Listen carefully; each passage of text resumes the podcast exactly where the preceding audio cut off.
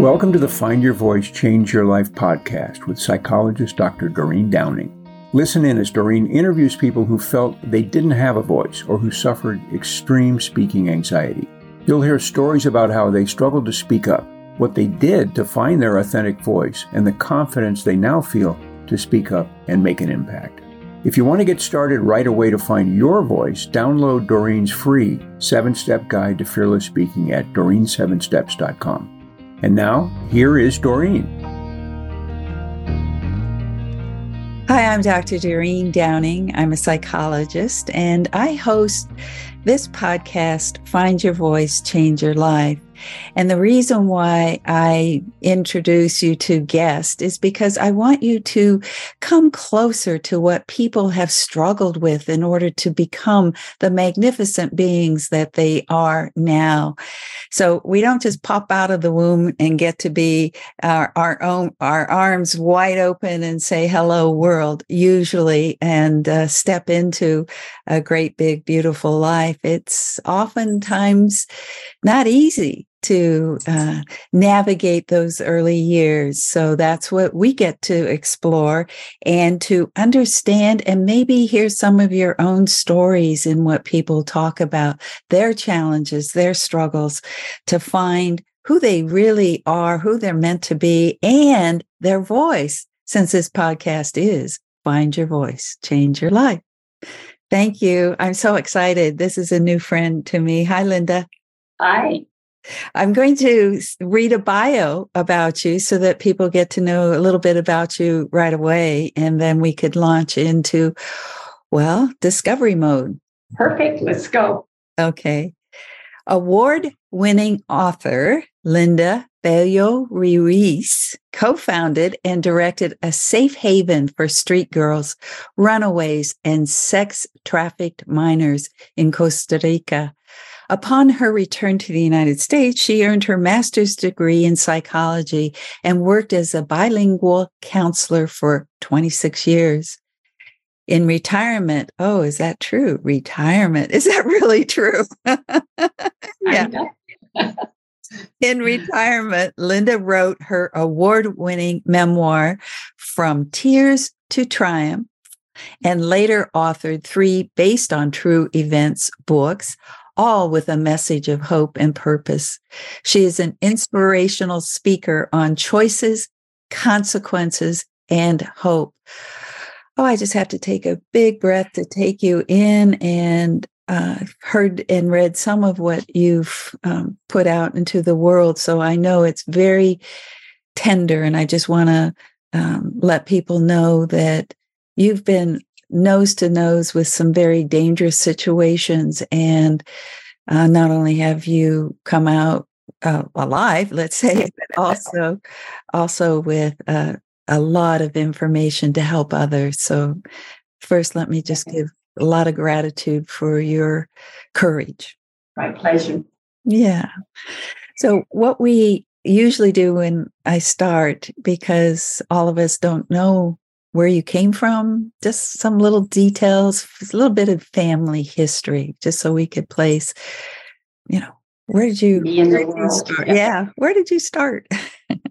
I came, I come from a little vineyard community, great vineyard community in Mendocino County called Redwood Valley. Not a lot of people know it by its name. Um, except if you start mentioning Jim Jones, who established the People's Temple in Redwood Valley. But we're up north of Ukiah, and that's where I was raised and went to school and had my being and my struggles. And being such a small community, and I was one of six children, professional parents, I couldn't wait to get out. So, graduation night from Ukiah High School, my car was packed and I hit the road and um, just started my life. That's who I was and continue to be wanting adventure. Oh, I love that phrase, wanting adventure. I do have to pop in and say I was born in Willits, California. You know exactly where Redwood Valley is. Uh, Yeah, I had I have family in Redwood Valley, so I know exactly where that is. And I was only there for about the first five years of my life only. Um, but Not that I got in a car and drove away, but somebody else drove me away. Anyway, so let's come back to you must have in that moment when you decided to pack your car and head uh, probably south. I don't know. I know it's Northern California. That you must have already had some kind. I, I hear. I feel like there's two things. One would be a reason that was propelling you to leave, but then also a reason that was calling you to go find something. So either way, which which might you want to share first? Well, it was a little bit more organized than just heading off into the wilderness without a plan. I had already been accepted into Sonoma State University. So I knew, so I was leaving in June, and I knew that in September I would start university in Santa Rosa. Um, and I had a place in San Francisco with friends uh, of my family, my sister's in laws, to stay down in the mission in San Francisco. Um, so ill equipped, coming from a small vineyard community um, to live in the big city, that's where I initially landed in San Francisco to make my way. Mm-hmm. But you just said that you stayed with your in laws my, I stayed with my sister's in laws. Okay. I was saying, my oh, you're, so, you're yeah. so young. Were you married that early? No. Well, then let's go back to what the family life was like because there had to be some also challenges like most of us have growing up. Well, being one of six kids, they're very hardworking professional parents. Um, it was awesome. And yet I was the fifth of six. And I remember not knowing my place in the family, trying to get attention. Um, so, although my parents were awesome, wonderful people, um, I wanted to be different to get attention. And I think that's what shaped me to have some rocky roads along the way of needing to get attention. You know, we talk about voice. And I was tall for my age. I started kindergarten late because of the December cutoff of birthdays. So I was more mature, taller, curly red hair, freckles, and a bit dominant even in kindergarten. And so I became a leader classmates remember how it was me who comforted them when their mommies and daddies left them in kindergarten those first days because I was already mothering. Um, but a teacher, and I was thinking about this today, a teacher in fourth grade didn't like whatever it was I was doing. And she sent me out, expelled me from the classroom. And I remember sitting outside the door and heard her telling my classmates not to follow me, that I was not a good role model and that I shouldn't be listened to and I should not be led. She did not want me to lead them. And although I cannot remember what sin I caused that day, although I was, I had a voice, I just kind of took my voice and I swallowed it. And I was afraid to be be all of who I could be. I have never heard that phrase. And of all over 85 episodes I've done, the idea of swallowing your voice feels very physical. and uh, the whole idea of taking it, you know, the, the power of you and uh, scrunching it down, down, down, and so that it almost becomes unaccessible. Yeah, it did. So that was kind of my first recollection of I wasn't worthy to have a voice. I wasn't worthy to be a leader. I shouldn't lead people. I shouldn't let my voice be heard. And in that swallowing metaphor, uh, by age 12, 13, I started gaining weight oh. and became obese mm-hmm. as a teenager, which made it even worse because now I didn't want to speak, but I couldn't hide because I was so big. So now I'm tall, freckled, red curly hair, and fat. So it was a bit of a cocktail for disaster, as I've been known to say. And then with that, you take it out into the world and see what happens. Well, that see what happens. Uh, I think a lot of us who might have been in your shoes, somewhat similar, uh, know that see what happens results in, and it's usually not a lot of happiness. Mine was finding approval through men. Yes. That yes. boys. If somebody liked me, then I was valuable. And obviously, I didn't have a lot of boyfriends in high school. I did not have the long blonde hair and the cheerleader body. And so I had to fight for whatever place I had. I was relatively popular in terms of being vice president or secretary of the student body in, in high school. So my a, a strong personality kept me alive, but I needed a man to define me. And that led me on the streets of San Francisco walking. That led to the book, From Tears to Triumph, the day that I was coming home from work. And this cute African American handsome man whistled at me mm-hmm. and said, Hey. And uh, I stopped to talk. And he did that a few times, and that led to a relationship. Mm-hmm. And when I went back to Santa Rosa to start college, he came to live with me. And that started me down a road of complete insanity. Oh, I, I, I know this is always kind of more uh, going down this path to hear a little bit more is can be treacherous, but you've gone through it and you know share it and that's partly what's given you so much power now. So but could you you know you say insanity. What was what was in insanity?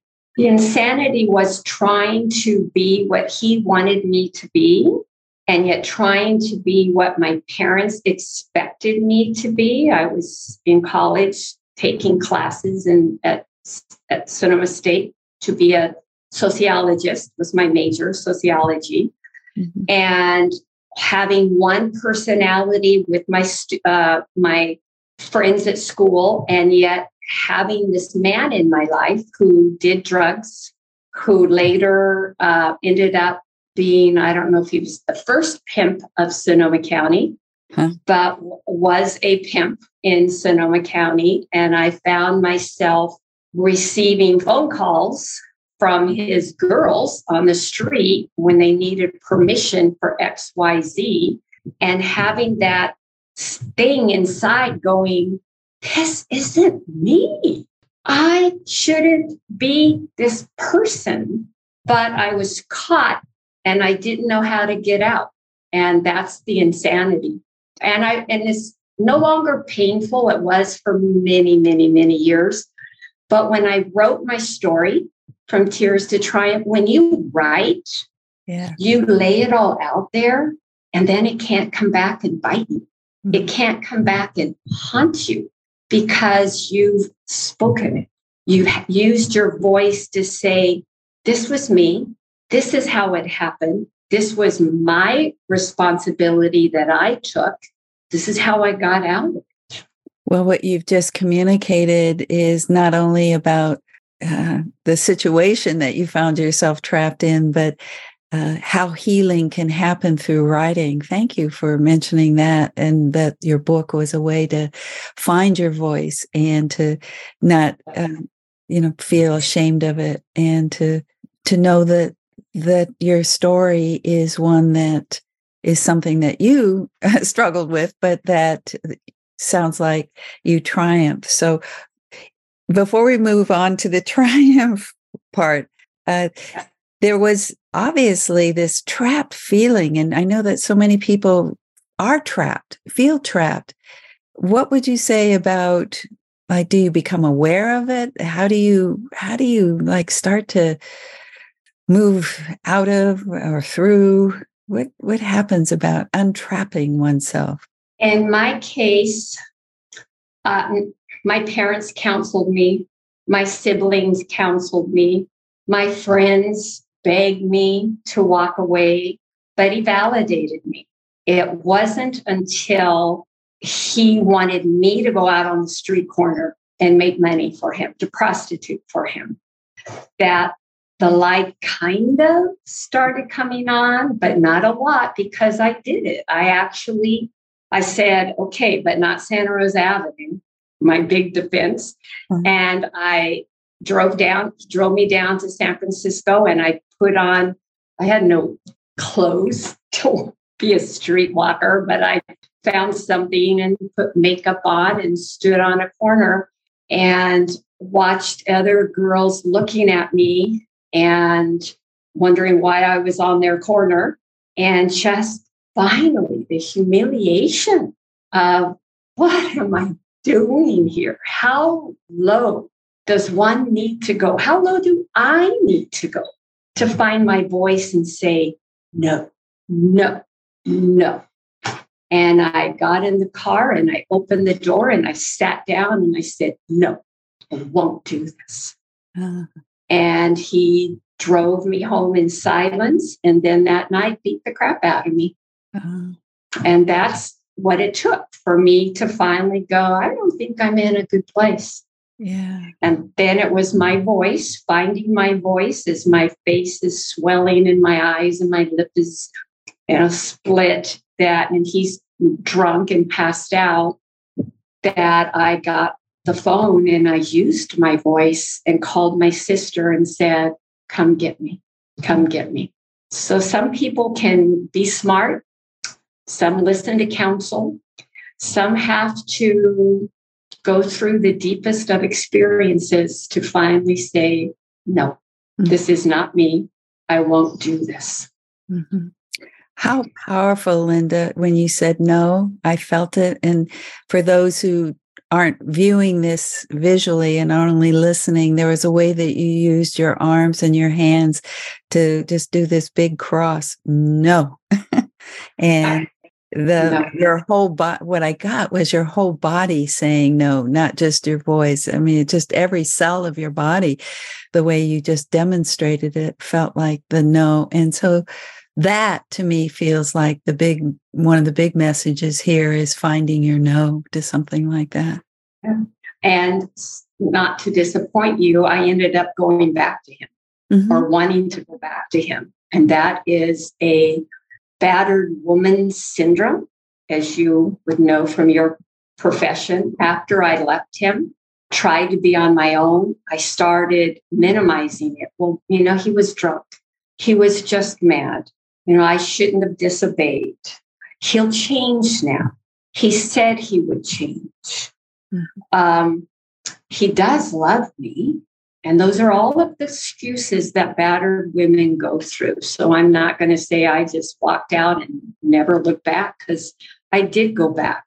What saved me there was it had been less than a week when I went back to confront him and beg to be taken back. Mm-hmm.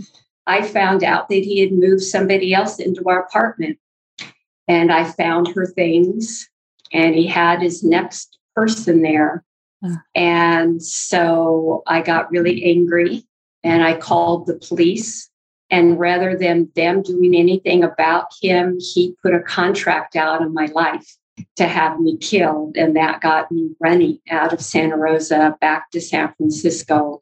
And that was, after all that, that's what was the final thing. And that led me to a beach in San Francisco wanting to commit suicide, not being able to face everything I'd done from my normal upbringing to where, where I had found myself. And I just wanted to die. That's when I hit hit bottom. And then came the triumph.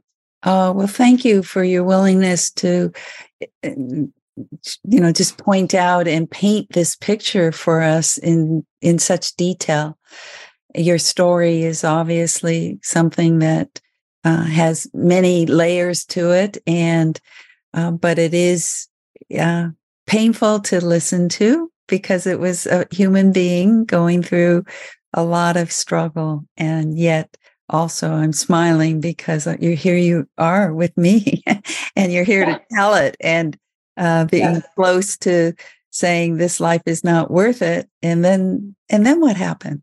And then on the beach that day, just before I stood up, I was with a, a friend that was living with me down there that I had called to live with me when I escaped Santa Rosa. We were on the beach and I went to stand up and walk in. I was going to swim and swim until I drowned. I had that plan, but I thought, yeah.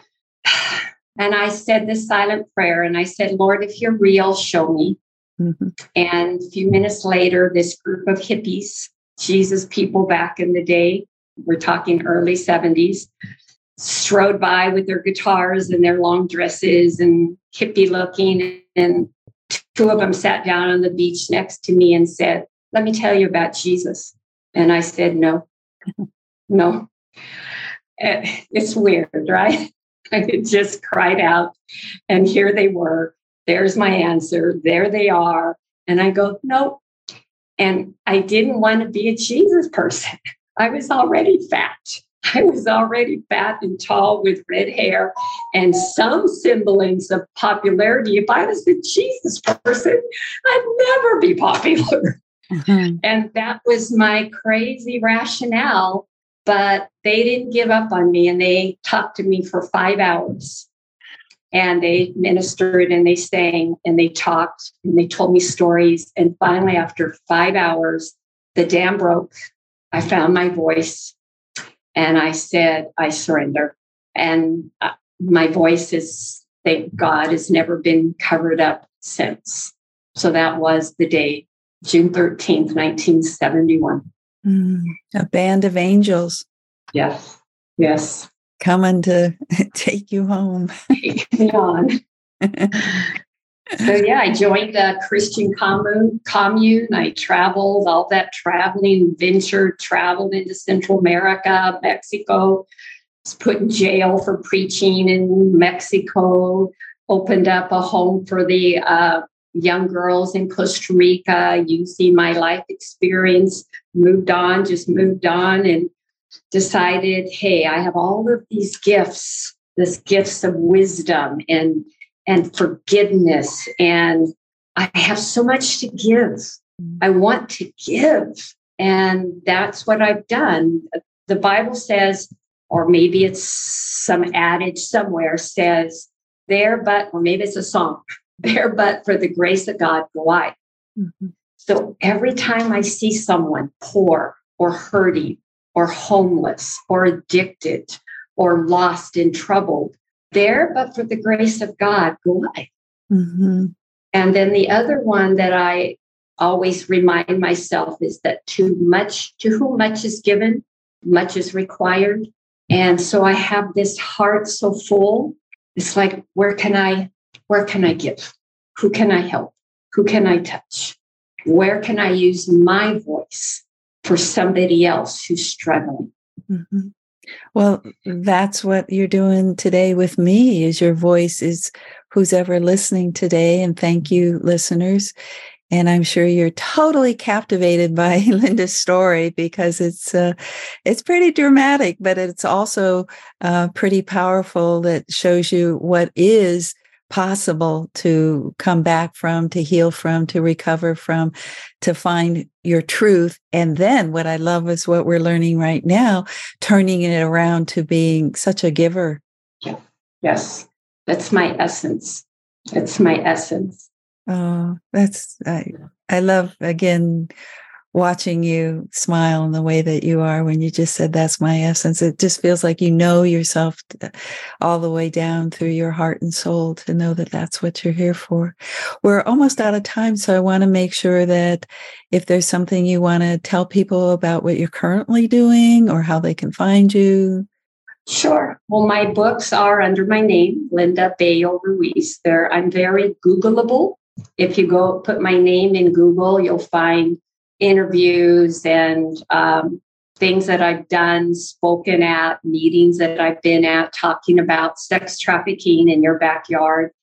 Um, my books all speak of truth and give hope for the reader. Uh, down here in Mexico, I'm in Mexico right now. I'm here six months a year. And I have four foundations. One of them is sending kids to high school under full scholarship. I have a committee down here, now a board of directors. We're now a legal association, and we choose the the most needy and yet brilliant children out of middle school, and we pay for their education all through high school. And then we have several in college. In fact, two are in there a lot getting law degrees. One's to become an architect, one is in pharmacology. So I have that program down here that I just love. I also have an angel project program down here where we give food to the needy and medicine and doctor visits. And we help during COVID with oxygen, saving lives. Um, I have a committee for that as well. Wonderful people that step up and say, let me help you. So it's just, I'm here giving. I can see, I can hear, I can feel. Thank you so much. Now, you say Google, but is there a direct way, like your email or something that you could just? Well, I oh, I have my actual website at lindabelloruiz.com. That's good. Um, and then I, yeah, then on, if you Google my name, a bunch of other stuff shows up. Uh huh. Well, uh, the full faceted you in all of your layers, uh, you revealed some today, but just uh, beautiful, as I said earlier, uh, courage and bravery, and now almost saintly, just the way that uh, you are self selfishly uh, giving. So, thank you so much for sharing your voice today. It's been my pleasure. Thanks for this invite. You're amazing what you do. Thank you. From all of us, thank you.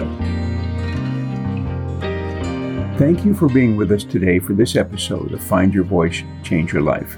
Each person during interviews shares what has helped them find their voice. You can learn from these guests and find your voice so you can be confident to speak up and speak out. And remember to download Doreen's free seven step guide to fearless speaking at doreen7steps.com. We hope you enjoyed the show and will return next time. Until then, goodbye for now.